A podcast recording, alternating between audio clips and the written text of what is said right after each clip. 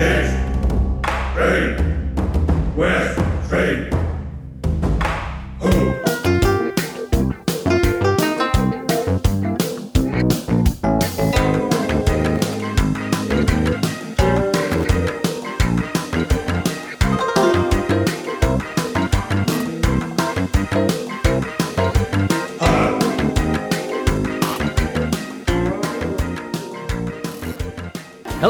welcome to a special East Screen West Screen called Streaming Asia. This is the show where we talk about movies, music, and awesome stuff from Asia and where to get it. I'm your host, Paul Fox, still coming to you from sunny South Florida, and joining us once again after our long hiatus from just another Chinese city is Mr. Kevin Ma. Paul. Kevin! Paul, where are ya? so it, it's been a minute. It's, uh, you know, I think our last episode was in April of 2021 when we talked about uh, Godzilla versus Kong. And uh, what that, spec- that seemed that seemed like ten years it ago. It does. I was like, Gosh. was that two years ago? Has it has it only been a year? But um, I don't. Yeah. And, and, and, I don't actually. I actually don't remember anything from that film anyway, so it's fine. Yeah, it's been a while. I remember they fought in Hong Kong at the end. That's Fake about Hong it. Kong. Yeah, fake, Fake Hong Hong Kong. Kong. Yeah. So yeah, it has been a while. If you are joining us for the first time, uh, thank you for listening, and if you're coming back, thank you for still listening. Uh, we have been on more than a few hiatuses over the years and the years that we're recording, usually for life stuff and life issues. And uh, the past year, I mean, we're still kind of going through the whole COVID pandemic thing, although you probably wouldn't know it if you're living here stateside. I think you'd definitely know it if you're living in Hong Kong, where Kevin's from. Um, but one of the big reasons I kind of put the show on hiatus was because I just wasn't able to go out and see a lot of stuff. I haven't been to a movie in over a year, and that may change soon. Um, I just got my booster, my second booster. My daughter got her first booster, and my youngest will turn five during the summer, and he can um, finally be eligible for vaccination. And that's kind of been the thing that's kept me away from mass gatherings in the cinema is the fact I don't want to bring something home uh, to him. I know that kids are supposed to be immune, but we're, you know, just overly cautious. So once he gets his uh, vaccinations, I think I'll be a lot more comfortable actually getting back out to the cinema. Um, but if you don't know, um, like I said, my name is Paul Fox. Used to live in Hong Kong. We talk on this show a lot about Asian cinema, a lot of Hong Kong cinema in the past. Um, and my good friend and co-host Kevin Ma is still in Hong Kong, and he not only talks about movies, he works in movies as well. So, Kevin, give him a brief uh, rundown of who you are, what you do. So, um, my name is Kevin Ma, as as Paul said. I am a mostly a translator based out of uh, Hong Kong. I do a lot of translation work for the film industry, so scripts, subtitles, uh, synopsis. I also do writing work for film festivals, so Udine Far East Film Festival, Hong Kong Film uh, International Film Festival, the Hong Kong Asian Film Festival. I'm running out of festivals. Um, I also do some interview work because thanks to COVID, uh, there's been a lot of uh, socially distanced Q&A and so they need me based in Hong Kong here to speak to Hong Kong filmmakers. Uh, so I've done Q and A's for uh, what was it? Uh, I just did one yesterday actually. I did one remotely for the Bali uh, Film Festival with director Stanley Kwan. We appeared on hologram, which is pretty amazing. Um, so that's the kind of work I do. But mainly, I really uh, my humble beginning was really in East Screen West Screen with Paul. So, you were a hologram? Is that how it worked? I or- was I showed him a hologram. Actually, the first thing I said was, "Hello, I'm I'm Obi Wan Kenobi." Okay. Yeah. So, you're, you're in good company along with him and Tupac, right? Because Yeah, yeah. I, well, actually, it's Princess Leia, but I, was afraid the joke would go over people's head. I was gonna say, um, "Save me, Obi Wan Kenobi, you're my only hope," but it might be too geeky for the for the Bali audience who's there to watch Rouge. So not exactly the right audience to make a Star Wars reference. But Yeah. Yeah, anyway, here I am. Um, I've been we've been doing this show since 2012, I think 2011, which is a long time ago. actually, I think 2009 was when we My. God! And I think our first film was Overheard, right? I remember we talking about this when we did uh, like a hundred show or two hundred show or whatever. Yeah, it's Yeah. it's it's it's been a minute, um, but of course we've missed a lot in between. Like I said, we've been on hiatus more than once because of oh, lots of stuff: kids being born, international moves, uh, COVID, you name it. Um, so the format here has changed a little bit. If you go back and listen to some of our older shows, Uh, I think we're going to kind of um, keep it a little bit shorter and tighter and perhaps not uh, go into a lot of coverage like we used to do, but really just kind of say what's up with us and, and get right into um, the meat and potatoes of the movie that we want to talk about or whatever it is we want to talk about um, going forward. Um, but uh, yeah, I look forward to being able to get back into the cinema, and there's not a lot of uh, you know access to Chinese movies or Hong Kong movies anymore, unfortunately.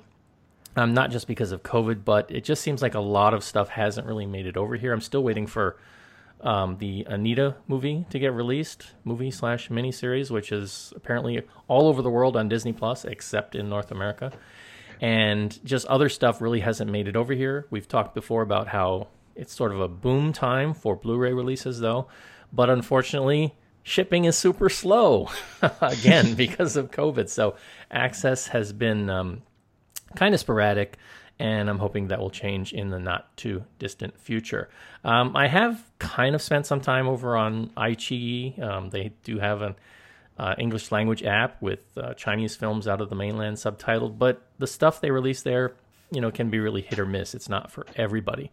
Um, so, you know, we do live in this sort of golden age of streaming with so much content um, but unfortunately, the stuff I really like to talk about, especially stuff out of Hong Kong, has just not been present. So I've been spending a lot of time with um, a lot of anime. There's been a lot of really good anime series coming out in the past um, year and a half or so. So really been delving into that and going back and watching um, some old stuff and revisiting some stuff from a long time ago.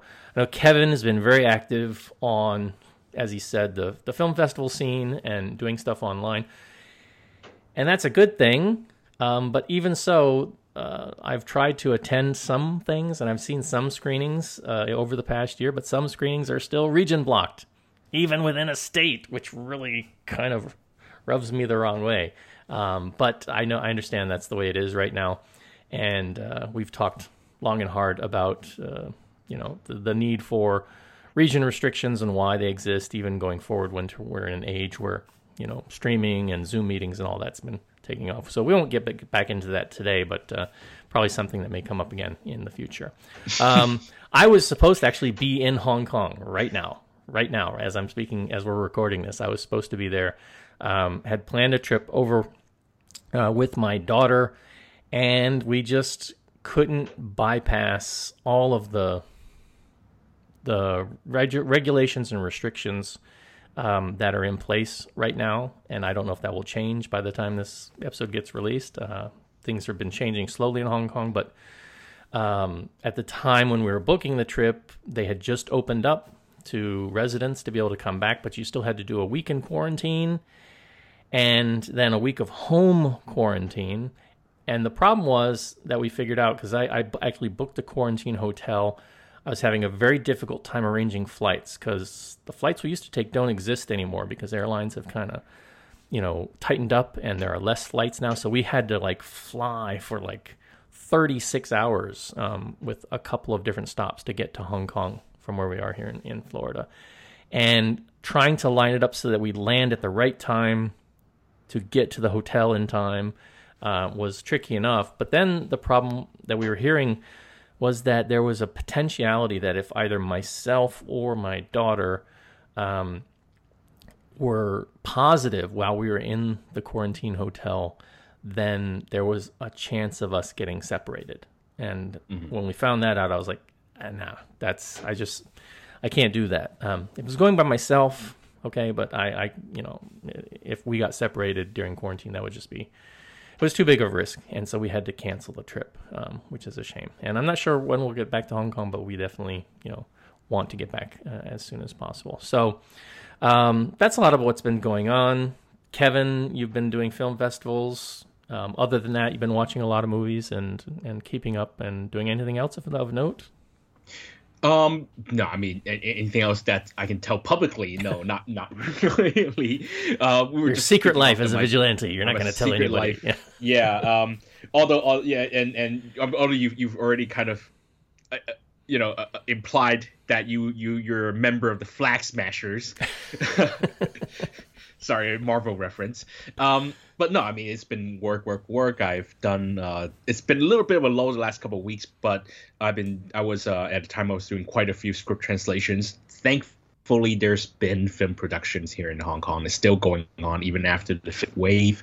Um, there's some film festival or you know small translation jobs, uh, and I've just been told yesterday that I'll be hosting another Q and A come July with an actor that I have to interpret. So uh, I'm getting sort of steady work and just trying to do some decluttering around the house, even though I'm looking at the the huge pile of mess and I'm wondering if it's uh, sort of a waste of time and I'm sort of undergoing existential crisis in real time right now. So I'm going to turn back to the show now. Okay, yeah. All right. So our film that we're going to talk about this week, of course, we're going to move away from uh, East Asia over to West Asia. We're going to be talking about uh, the film RRR, which is kind of making a lot of waves and taking the streaming networks by storm. Uh, but I do have a Hong Kong related question before we get into that. Actually, two Hong Kong film related questions. Are we ever going to see the uh, Louis Koo Step into the Past movie? and are we ever going to see the Louis Koo sci fi movie? Because I think those were all kind of slated for release the last time we talked, and um, not sure if um, those have been shelved again or, or what's up with those. There are two kind of similar answers, but in different directions. So, from what I've read in the the the, the, the press, uh, Step into the Past has an ending that they can't get past Chinese censors because of the time traveling element. And of course, there's that whole thing about, you know, you're distorting history, blah blah. So apparently they they they filmed the film, they've done the, they finished the film, the script got past censorship, but because um, the completed film censorship is a different body from the script censorship or something like that or there was like a change in regime in the middle or something. Um, there was a lot of negotiations or or they're still under negotiations. Apparently they can't crack the ending to pass censorship so for mm. step into the past. So, so, would there be any chance of that getting uh, them sneaking that out as an international release or is that because it's tied up as a co-production that that could never happen is tied up as a co-production. They would never release that film ahead of the China release okay. because that's where the bread and butter is. And once it's leaked any, anywhere else, it's open to piracy. And once the Chinese viewers get their hands on a pirated product, you know it spreads like yeah. wildfire. So so that's stuck. But for Warriors of Future, um, it's been it's past censorship in Hong Kong it has gone through the censorship body. It has a 2B rating already. It had there has been teasers. I have translated some promotional material, but I've been translating promotional material for that for the last couple years. So it's kind of like it's not guaranteed if I have new promotional material to to translate. It's not a it's not guaranteed that the film is coming out.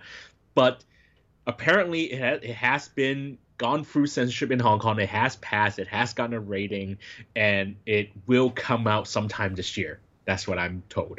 Okay. Well, I'm still looking forward to hopefully being able to see both of those, hopefully in the not too distant yeah. future. The, the thing is, both films have to come out because they're you know he, they're financed by Louis Koo's company and they are not cheap films. So if we want Louis Koo's company to survive, and I would like Louis Koo com- Louis Koo's company to survive, those films will have to come out eventually. So I do really do hope they get released. Yeah, and I mean with like Book of Boba Fett and the new Obi Wan series, there's going to be so many figures and toys that Louis has to buy, so he needs that money. Come on, release those films already. East Screen, West Screen.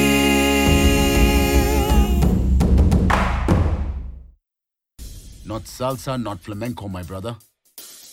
Do you know Desi Nach? What's Desi Nach? बैल जैसे धूल उड़ा के सिंग उठा के तुम भी नाचो। बाज जम के ताल ढोल बेटा राजू उड़ के नाचो। हीरो से भी तेज कोई कर सके जो बेद नाचो। अस्तबल में घोड़े जैसे पाक डोर छोड़ नाचो। मिट्टी जो तो रोट मोटा मिर्च खा के ऐसे नाचो। हाँ जा छोरे हाँ जा गोरे हाँ जा छोरे नाचो नाचो नाचो नाचो नाचो नाचो वीर नाचो। नाचो नाचो नाचो नाचो नाचो नाचो। All right, uh, we're not here to talk about Hong Kong films this week, though. As I said, we're here to talk about the new film RRR, um, which can be seen to also stand for Rise, Roar, Revolt. Uh, this is the latest from director S.S. Rajamouli. So, if for those who are familiar, um, we've talked about his prior films, uh, parts one and part two of the big epic uh, story Bahubali, um, some episodes back. Um, which really, that, that I, I loved those films, and this is sort of a follow up. It's unrelated, um, but it is the next film that he's done, and it's it's got a lot of, I guess, the same kind of um, aesthetics that those films had, though this is more of a historical fiction.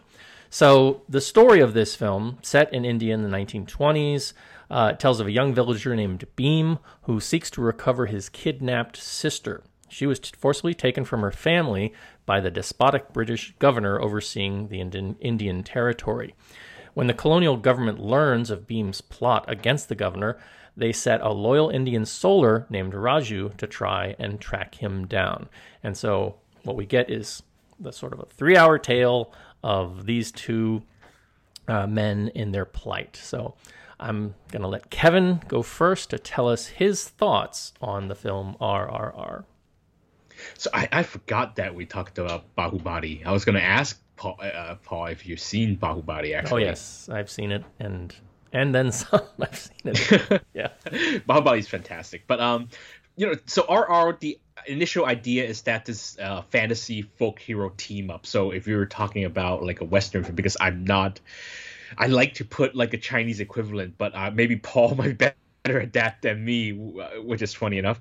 But imagine like Jesse James meets Billy the Kid to fight an oil, oil baron. You know, that's yeah. kind of like in the Chinese context. I'm thinking, okay, so because these are these are both this is a historical fiction, but these characters as protagonists were real people. So think of like, okay, uh, Wong Fei Hung meets Ip Man, and they get together and fight the British. Basically. Well, it's kind of like it's kind of like Romance of the Three Kingdoms, right? Because that's what Romance of the Three Kingdom is sort of fictional tale of these real figures Right, and yes. teaming them up in fictional ways, right? Yes, I think correct. that's Yeah. the idea. Yeah.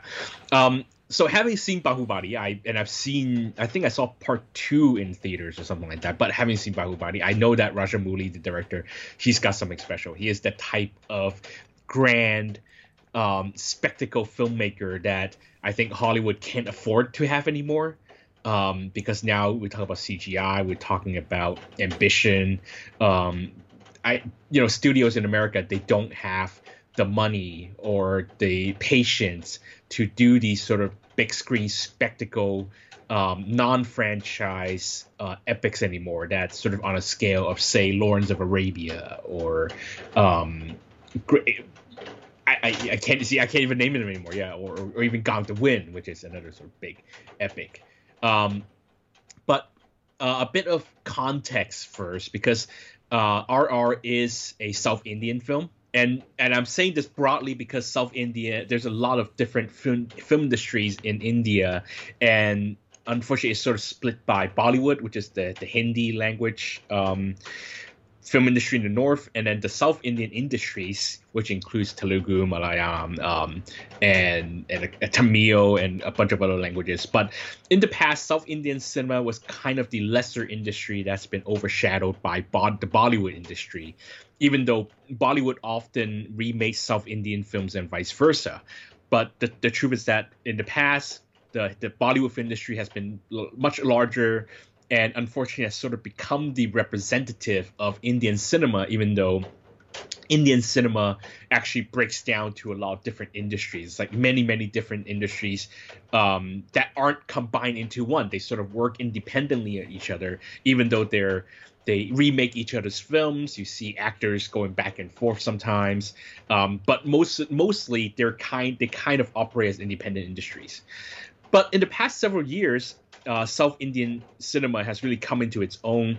That's partly thanks to Rajamouli's um, blockbuster. You know, Bahubali was like a huge breakthrough because he's made something that, something you know, large scale that previously only Bollywood could do, really, or had the budget to do, or had the reach to do. Um, it, so, so that's that's kind of how we set up. That's how we come into RRR, uh, RRR because um, Rajamouli was um, really boosted by by this the success of Bahubali.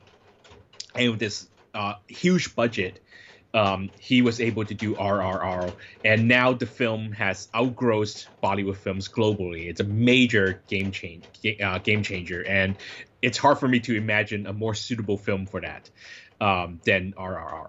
Um, this is really sort of beating Hindi cinema at its own game type of film.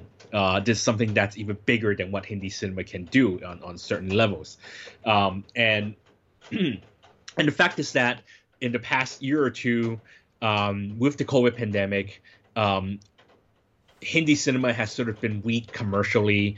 It hasn't gotten the sort of commercial or audience attention that um, that it used to have. And now RRR has sort of overtaken Hindi films' uh, popularity this, this year. It's been a huge box office hit in India, in all regions, in any language. Um, so it's it's really interesting to see sort of the rise of South Indian film versus Bollywood film. But anyway, that's a bit too much inside baseball, so I'm just gonna go straight back into the film. Um, this is a balls out masala film, what we call masala film, which is what one may imagine a typical Bollywood film to be. It has action, it has romance, it has music. Masala is is kind of like a, an Indian dish where everything gets thrown into one big sort of giant plate. So this is a film that has everything.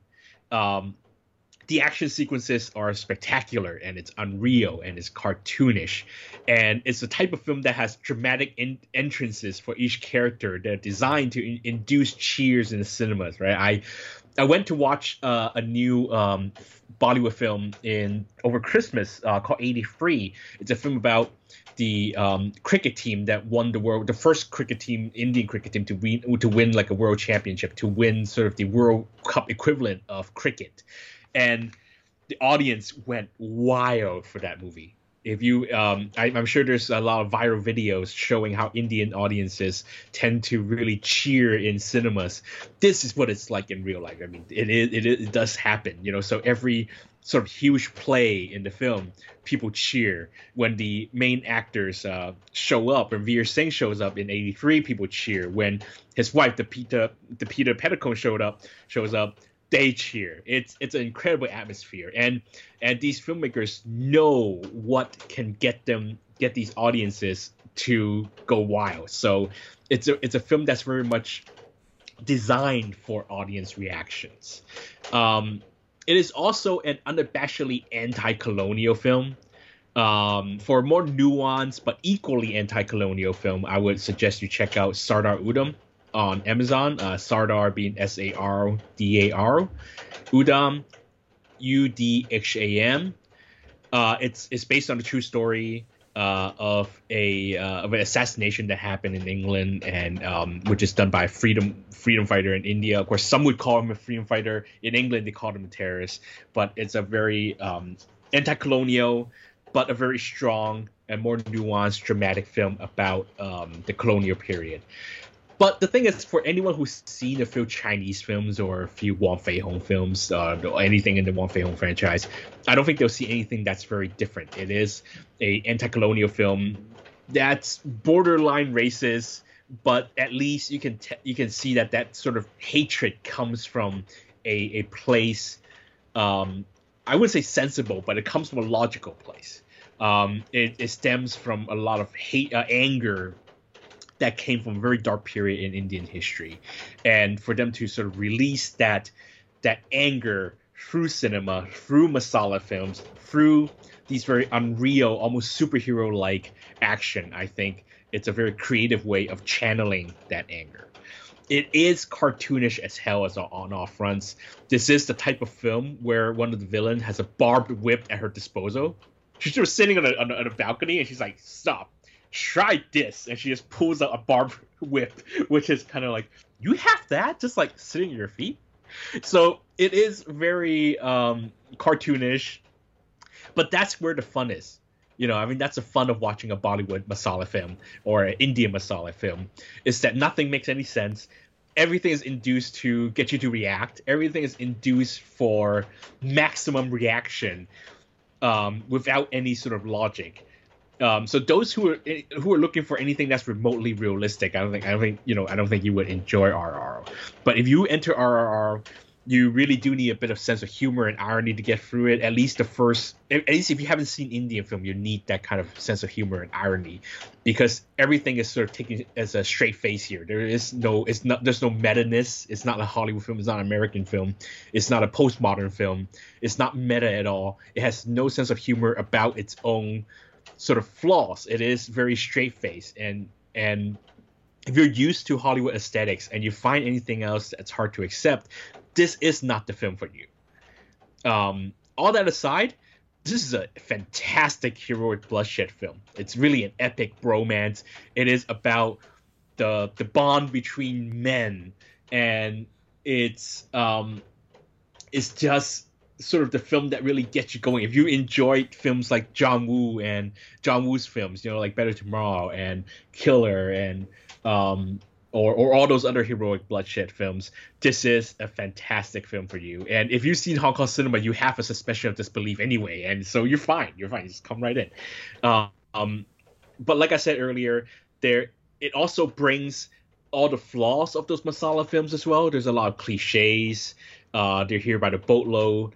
Um, if you've seen a few um, Indian films that are set in the anti-colonial period or the, in the colonial period, there's always a sympathetic British woman.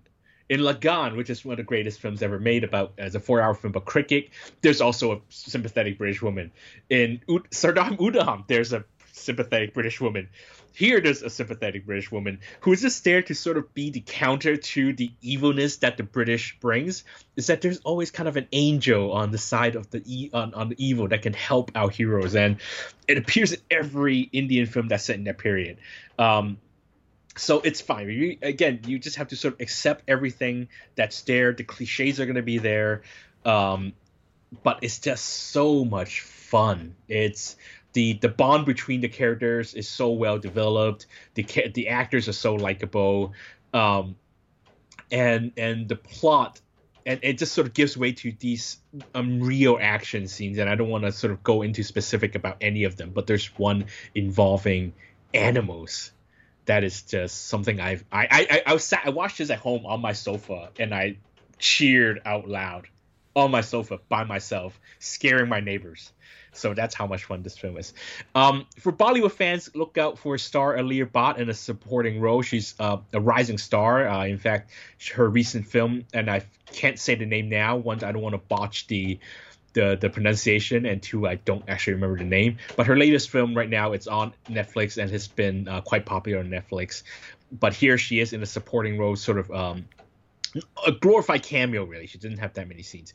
Uh, she learned telugu just for this film and she dubs her own hindi line. So um, if you're watching this on netflix it has the hindi version. Um, otherwise if you want to listen to the original language uh, the telugu or the, the tamil version i think it was done in telugu um, you have to subscribe to this indian um, streaming service called ZEE5 and I have tried subscribing to ZEE5 to hear the original version, but I couldn't get to it. They didn't accept my credit card, so I tried. Um, but the thing is, for me, usually I would try and listen to the original language. Um, but the thing is, Indian films sort of get dubbed between languages all the time, so I have total faith in the dubbing artists for the Hindi film, Hindi version. It's all done very professionally. They do it between different industries all the time, so I, I see it as I think it's a good, it's an okay alternative um, for someone who doesn't know the Indian languages. Even though, yes, it's true that the line, that the lips don't sync up sometimes. But again, uh, you know, films are ADR'd anyway in, in India, so it, it makes dubbing very easy.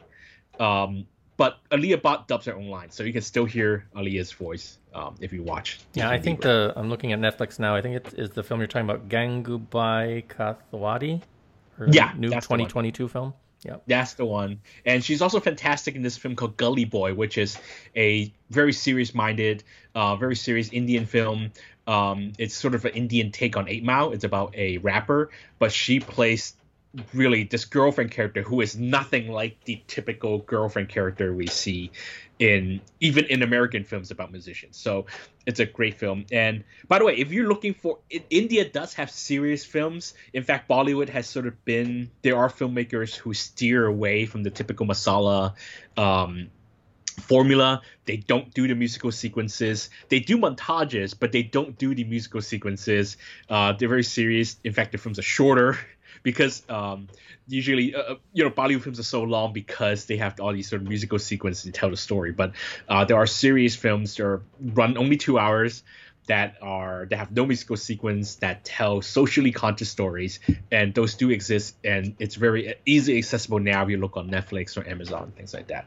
But um, that said, I may be too serious minded to call this a quote unquote good film per se. It is pretty silly, but it is hugely satisfying in terms of pure cinematic enjoyment. I don't know if I will find something that's more fun than RR this year. And I've seen Top Gun. I like Top Gun, but I mean, come on, it's RRR. It is epic. It is um, really a com- Indian commercial film for the ages, and I think it is. It's a culmination. It's a perfect culmination, and I don't know if it's an entry point though. I think Paul, I'll, I'll leave it to you. I'll ask you if there's a good entry point for those who hasn't seen a, a Masala film. But in terms of a big screen spectacular, I I don't know if anything would be RR this year. Yeah, I mean it's uh it's I, it, is it an entry point? Um, maybe not. Uh, but then again, I, I don't know if I direct somebody to Bahubali one and two because those are so long. I mean, it's, it's, And- it's, and- it's and two massively Bahubali- epic films. You're you're looking at over six most- hours. Yeah, and most of Bahubali in true Bollywood fashion is a flashback. Yeah. Okay. Um, but then again, I also wouldn't send them all the way back to say like 2010 with something like uh, uh, Enthiran, you know, uh, the film in English title called Robot, um, because that's such an older film. There's there's a lot between then and now um, that's you know equally epic and and and maybe a better starting point that even I you know because I just dip my toes into this stuff. You see a lot more of this stuff than I do. I do did have a question though. Um, because I remember you talked before. I think when you, we were talking about Bahubali, um, the se- the second one, um, we both got to see that in the cinema. I think uh, I saw it over here, but you were there. You were getting your tickets at um, uh, Chungking Like a Mansions, right?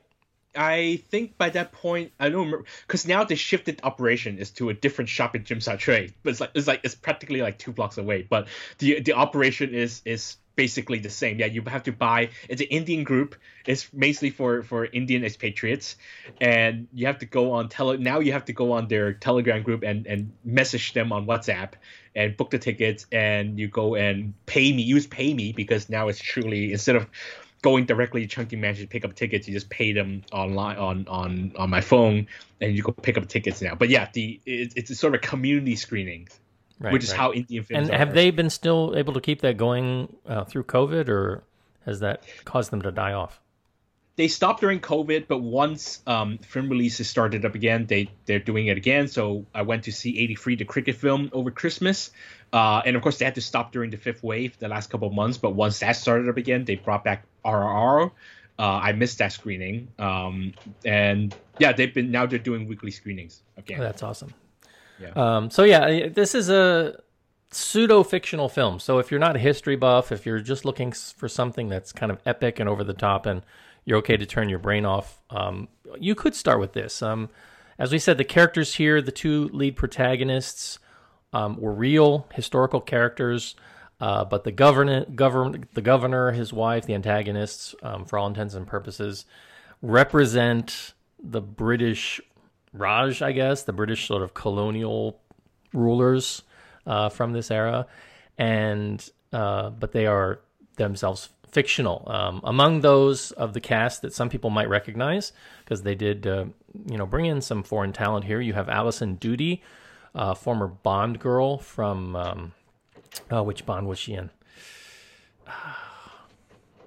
was one of the later ones. I, and I Uh, who again? Uh, Alison Doody, um, the the, Oh, the wife of the governor. Uh, she was a Bond girl. She was in the third Indiana Jones film, um, and uh, you know she is a a piece of work in this film. Uh, uh, Is she's- the one with the barbed wire? Is she with Yes. the barbed whip? Yeah, she's oh, she's, she's so she's- fantastic.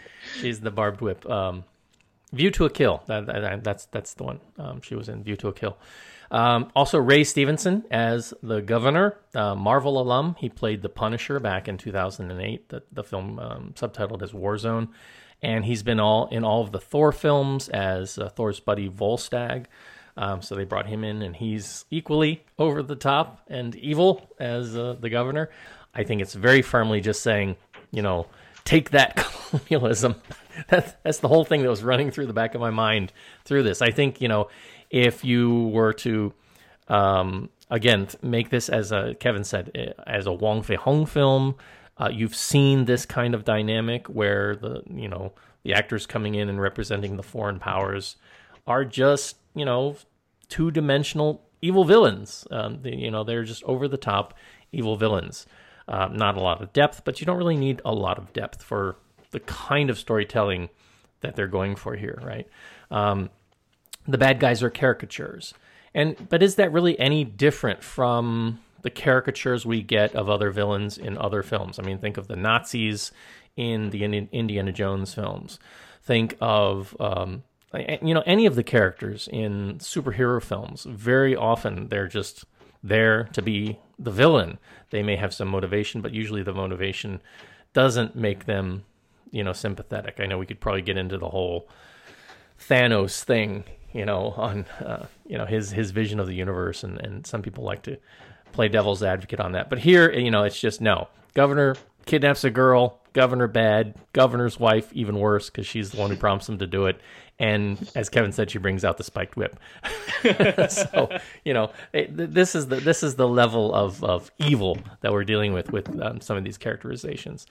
Um, so and you know, it's funny. I was with Alison Doody's portrayal as kind of like this, you know, because at one one point she's saying, "I want to see him bleed."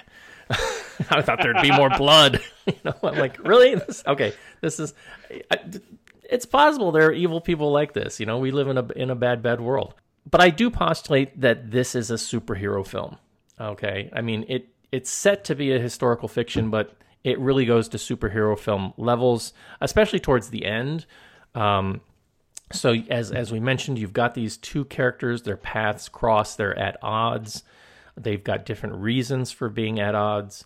Um, you've got the character Bheem, um, who's this villager, and he's trying to save his sister. Then you've got this character um, Raju, who's a loyal Indian soldier, and he's got his own reasons for being a loyal Indian soldier, and he's tasked to track down Bheem.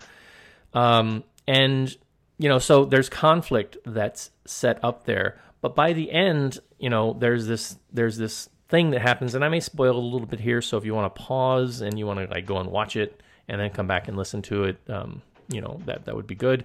But um, there's a point when Raju is seemingly possessed by the spirit of Lord Rama, um, and he basically, you know, gets like superpowers of archery. He becomes like Hawkeye suddenly, which is fine. I mean, it. Uh, look, I was, was, born with it, Paul. Don't you see Yeah, the born- flashback? born with it. Yes, okay. He's the chosen Yeah. one.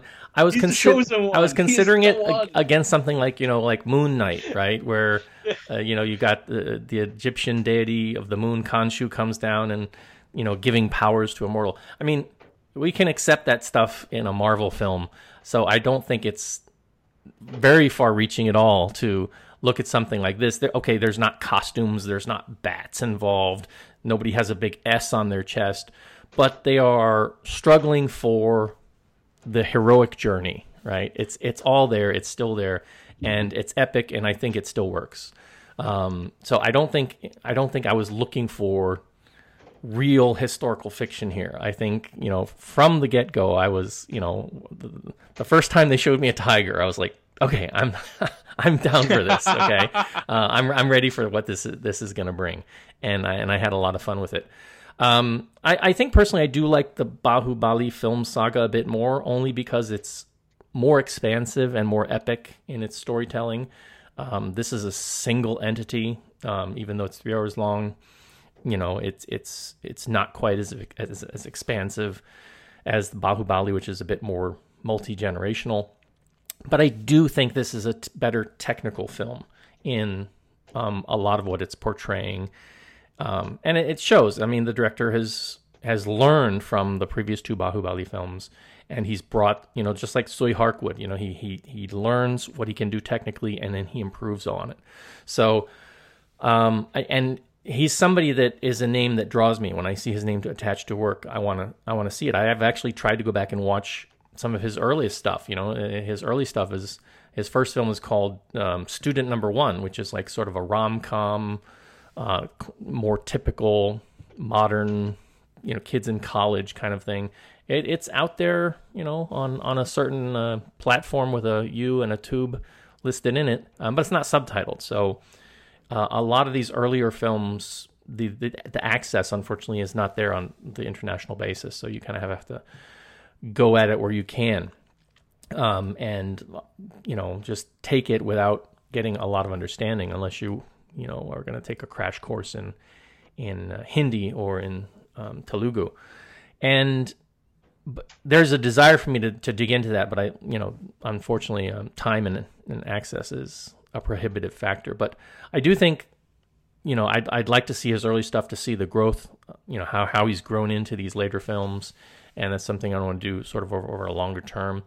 Um, so there's a better technical film. I do, you know, there are a couple moments where, you know, it's a bit questionable. There's, there's one moment with a CGI deer uh, that I say, well, maybe that was on loan from Detective Dee in The Mystery of the Phantom Flame. I've been saying this since 2010. In the past, Tsui Hark would have used real deer. yeah, real deer. But Saying you know, for 12 years. uh, you know, in the past they would have used a real tiger too, and no, nobody wants that. Okay, nobody wants that anymore. Okay, insurance is just not going to cover it. So did you remember the, uh, the opening intertitles? Um, usually, you know, in films they have disclaimer about how no animals were harmed. Yeah. Here, it's almost like an announcement. We used fake animals for this animal, this animal, this animal, this animal, this animal, this animal. it's it's not only telling you that these guys weren't harmed, but we're using these animals, guys. Yeah. It's, it's like a preview. It's amazing. Yeah. Um, so yeah, I'm, I'm teasing. It wasn't. It wasn't. It wasn't that bad. Um, but uh, you know, there are a couple moments where the, there there'll be a bit of an uncanny valley effect that'll that may bring you out of it. Um, but over overall, like seven, like Kevin said, there's a moment in the middle in the second act which is just you're not expecting it and it kind of knocks your socks off, and then you're going to go, well, okay, what are the what are they going to do here? You know, and what what's going to come next to, to top that? And he manages to do it. I mean, I again, I don't want to give too much away, but where they go kind of towards the end, I'm like, oh, wow. I mean, it's a it's a level of creativity that you know I used to feel when I looked at cinema in Hong Kong in the late 80s, early 90s. You know, where it was like directors were just saying, let's just go for it. Let's just do what we can do, be as creative as we can, and go for broke. And maybe, maybe it won't work, but maybe it will. And you know, a lot of times it did. Unfortunately, not many people make movies like that anymore. And and I think this is a director who is still making movies like that. And so I appreciate that, and I love the creative energy that he brings to bear. And this is doing really well. I mean, I think that, that this, this shows because it was made on a budget. It's was the most expensive at the time we we're recording this uh, Indian film to date. Uh, budget of U.S. seventy-two million. Um, at this time, I think it's done just over 150 million worldwide. So that's a pretty good success. I mean, it's not the gangbuster success that I think Hollywood producers like to have on their hands, but I think um, you know that's notable. It's currently ranked number four globally as the highest in, grossing India, Indian film globally, and it's number three uh, among just you know Indian box office. Um, so again, it's still kind of behind in, in shifting places with a couple films. Uh, there's a new film that's just come out um, that the name escapes me. Um, that's just uh, it's okay. Here it is. It's a KGF uh, Chapter Two, which has just surpassed it. But some other films like Bahubali Two is still up there. Dangal is still up there in the lists. Um, so yeah, so it's it's doing really well, which is great. Um, and according to the tweet from the official RRR movie channel, uh, this is the only film in history to trend for number one in the non-English films category for two weeks in a row on Netflix. So they're, you know, for Netflix to get a hold of this, I think is it's been great for us to be able to see it, to get access to it, especially in the time of COVID. And it's doing very well for the film itself. Currently number one uh, in eight countries among and among top ten in 54. Um, so it's you know it's making a mark, and I think that's good.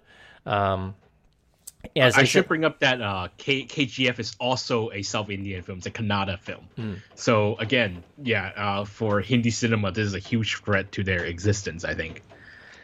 Yep. And um, so if you're out there listening and you haven't seen this, again, it is streaming on Netflix.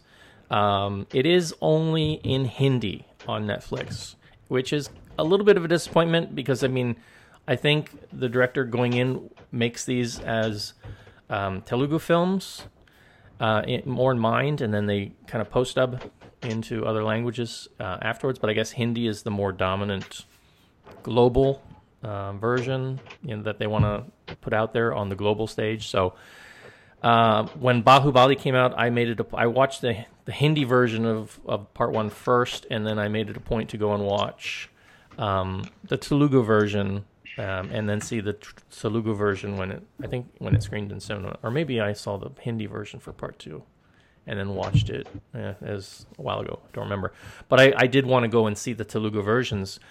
But even those were not truly sync sound. So um, because again, you get different actors sometimes doing different sync dubs and things, and um, it's it's a it's a lot like Hong Kong cinema in that regard, where a lot of times they just didn't. They knew they were going to be doing so much post dubbing that they didn't really focus on sync sound as a big priority. Um, not sure that they did that here with this film, but like I said, I only they only have the Hindi version on Netflix, where they have they have three versions of Bahubali one and two still on Netflix, so you can go take your pick of which version you want to listen to um, if you watch it on Netflix. Um, so yeah, lots of options there available, but not for this film, unfortunately, just yet. Um, and physical media can be elusive. Uh, this is I've kept my eye out for um, Bahubali Blu-rays, and there are a couple out there. There's a European version out there, um, but I don't have an international player yet, unfortunately. And um, there are some, uh, you know, digital versions you can buy on iTunes and things, but uh, physical media, I haven't like seen a boxed set or something that I've really wanted to sort of lay out some money for yet. Um, so you know, it, there, there's not a lot of uh, choices there that. Uh, and I, I say there, I mean, there's some stuff I saw on eBay. Not really sure um, in terms of are those legitimate copies or what? What am I buying um, in, in those cases? So some questions there, and so I haven't really laid out for physical media. Then again, digital can go away. And I want to say a big thank you to Amazon because I just actually got an email today that one of the titles in my digital library, I guess Amazon lost the rights to, and they said we can no longer you can no longer stream this from us, even though I bought it. I bought it outright, the digital copy. So they said here, here's a refund. I'm like, what? what happened to my dream of building digital libraries? That's just poof, uh, gone up in terms of service, I guess. Um, so yeah, that is uh, just a just an, another story on the value of physical media for us collectors out there. Um, Kevin, any thoughts on uh, on these? And I mean, in terms of the physical media, I, it's not something that's easily attainable. Do you think the success of these films is going to make these more popular uh, in you know physical media circles? No, unfortunately, in India, because of the rise of streaming services, uh, the physical media has all but gone away. I've been trying to look for physical copies of certain Indian films I uh, I like. So, for for example, Gully Boy. Um, and I was hoping they've been released, but no, the because of the rise of streaming services in India and the fact that streaming, I mean, physical media wasn't was never that big in India to begin with, and I'm talking about legit physical media. Um, so it's pretty much gone away. I've been I've been going to the site that I used to order from. They have they haven't had a update in a while. So unfortunately, that's the reality. Um, as much as I would love to, and I and I don't like buying digital media from those digital providers, just as you said, um, for the same reasons because they can take it away anytime. So I personally still prefer, even if I have to digitize my library, I like to do it from a physical uh, source. Um, but thankfully, I still live in Asia where for example, in Taiwan and in Hong Kong, they still release a lot of films on physical media. Unfortunately, in Korea, it's pretty much gone the same way. Even though they still release a lot of Western films on physical media, local films have sort of turned to uh, mostly streaming first and then maybe a belated physical media release. And again, um, with people wanting to declutter and with the rise of streaming services, unfortunately, that's sort of the the way it is thing uh, now. Um, it's just that for bigger markets like America, there's still some physical media supporters, so they still buy it, and there are collectors and things like that. But in India, it's not enough to sustain that industry. Um, but you were talking about superhero films, Paul. Um, I want to ask you: Have you've seen the film Minnal Murali? Have not. Mirari? No, not yet. Oh, I think you have a blast. That's like a real proper in, uh, Indian superhero film, and I think you have a blast watching that one.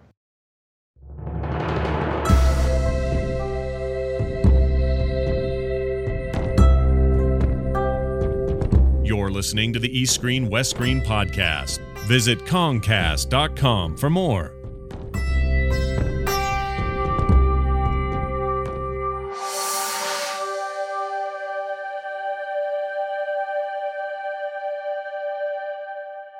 You have been listening to the East Screen West Screen podcast.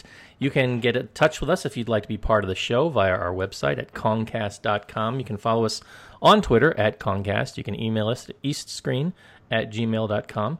And you can find us on Facebook at East S West S. As always, please do follow along with Kevin and all that he does. So, Kevin, where can they find out more about you?